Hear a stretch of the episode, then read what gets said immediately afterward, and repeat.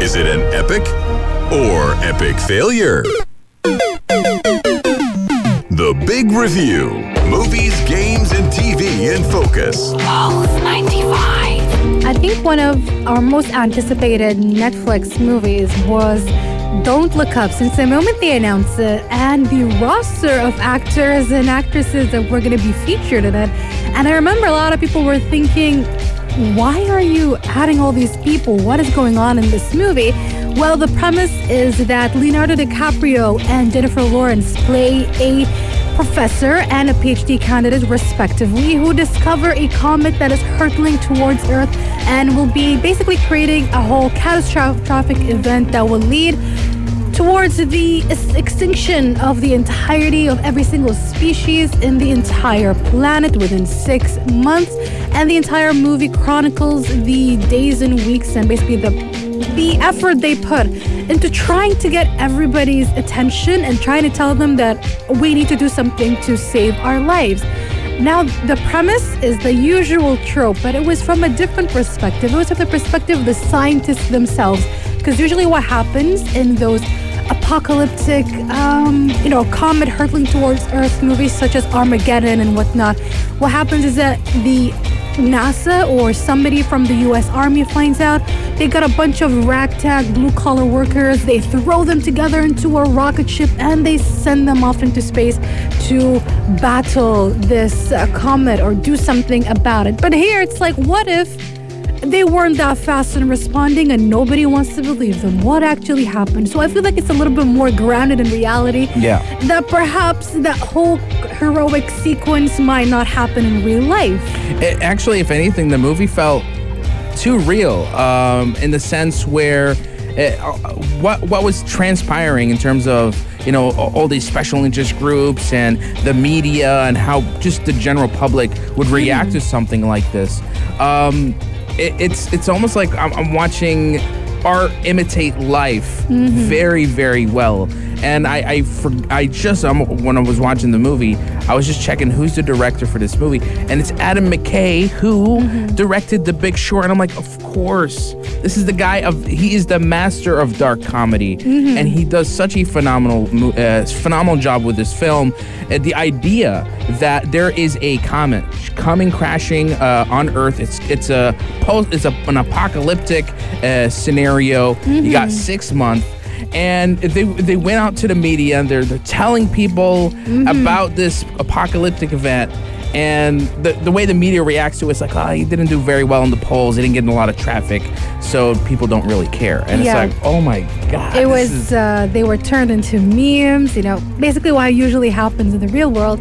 Um, the president, honestly, Meryl Streep, fantastic. Love her version of the president. And of course, we cannot forget Jonah Hill. Just, just amazing, amazing as um, as a president, Janie Orleans and her son Jason Orleans. Just, just they were, they were just comical. That's the thing. It was like you said, a dark comedy, a take on real life events, and again, this is focused in America, so we need to look at it from that perspective. And that movie felt like a very American response to anything that of that catastrophic kind of scale. And again, it's very grounded in reality, and I love that about it. And uh, like honestly, I just enjoyed it so much. I cannot stress that enough. It's, Especially the way yeah. the the the footage was cut as well. The juxtaposition, the the way when they're freaking out and then it goes back to the present and then it goes back to the, a little bit to the future with them yelling maybe and then go back and forth and back and forth it also shows how the their emotions are probably jumbled up and up and down and they're going crazy from the inside meanwhile everybody else is kind of calmed down and I love the fact that it was very, like I said, very realistic and it had lots of elements that, you know, if you look at American news right now, you'd be like, yeah, that is exactly how it is. And then you watch the movie, you're like, yeah, that is exactly how they would respond. It's it's weird because uh, at the same time, you you look at it and it really is a reflection of the absurdity of us as humans. Even in a point of an apocalyptic scenario,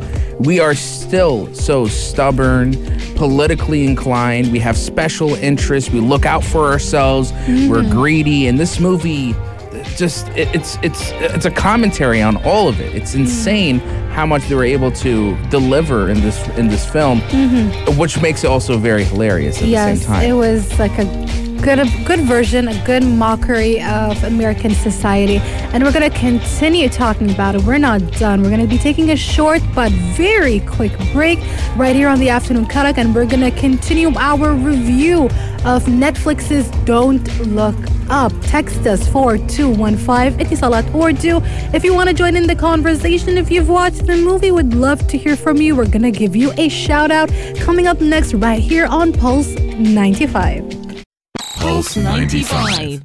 We are continuing our review of Netflix's Don't Look Up, a sort of a cautionary tale of what would happen if two scientists who tell the world there is a comet hurtling towards Earth that will be an extinction, extinction, extinction, extinction level disaster, and nobody believes them what happens next. And it's basically a commentary on American society and American life.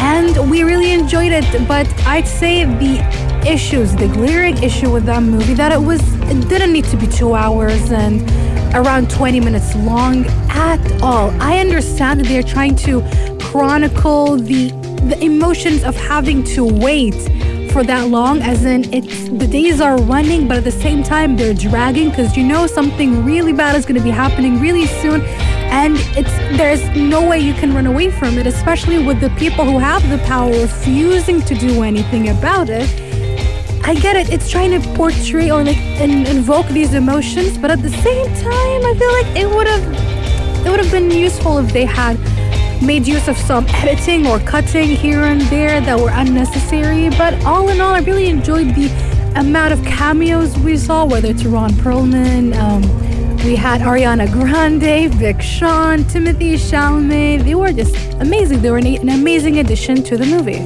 Yeah, uh, in terms of the movie being draggy, I think not only because uh, the movie is a bit too long, what happens is that sooner or later, a lot of the comedic uh, touch that the movie had starts to slowly die, die out, and it just becomes too nihilistic. And maybe to some viewers, it, could kind of scare them because it, it is. When by the time you finish the movie, it's it, it kind of scares you honestly. Like the I, the idea behind this movie feels too close to home, and uh, you, you almost get kind of worried. I'm like, this could possibly happen if we ever are in a situation where you know uh, we're in a doom in a doomsday scenario like this. Uh, it is uh, it is our we are ourselves leading. We're going to lead ourselves to our own doom because of our greed, our uh, political interests, and and just we. I, and, and the bureaucracy, especially, like I would say, the bureaucracy in this movie is what really hits home. That we'll never get anything done. We'll never fix the problem, and and at the end, we're just all gonna just lead lead ourselves to our own doom because of our own absurdities. And I feel like it's also making poking fun at the idea of, um, you know, how in a lot of those movies, it's always the Americans who know first, always them who are expected to do something.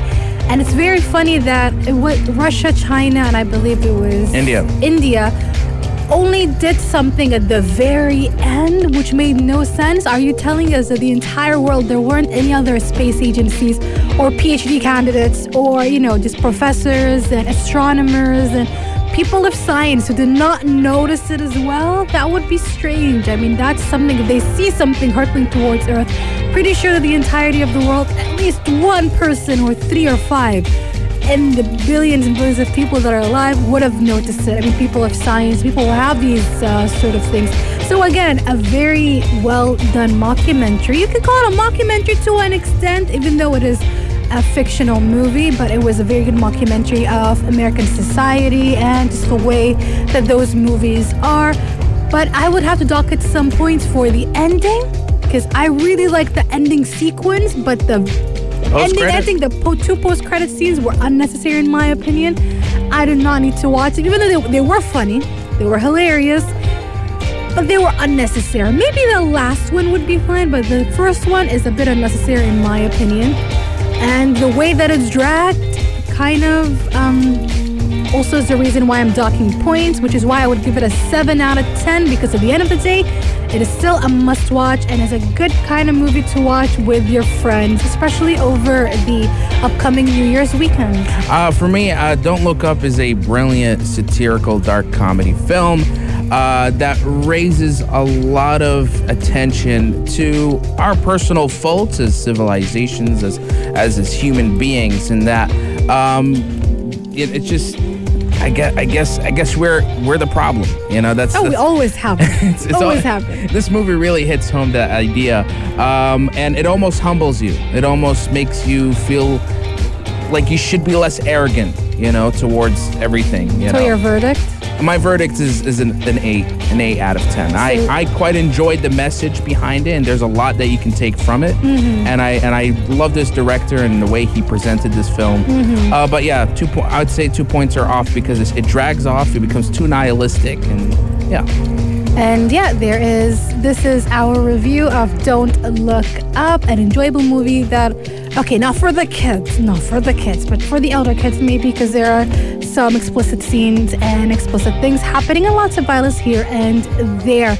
But an enjoyable movie all in all. We're going to be taking a quick break, and coming up next, let's talk about EA canning a Harry Potter MMO in the early 2000s. Coming up next, right here on the Afternoon Karak. If you liked this episode of Afternoon Karak, drop a like and subscribe. Pulse 95. Be sure to follow us on Instagram for all our daily updates and top stories.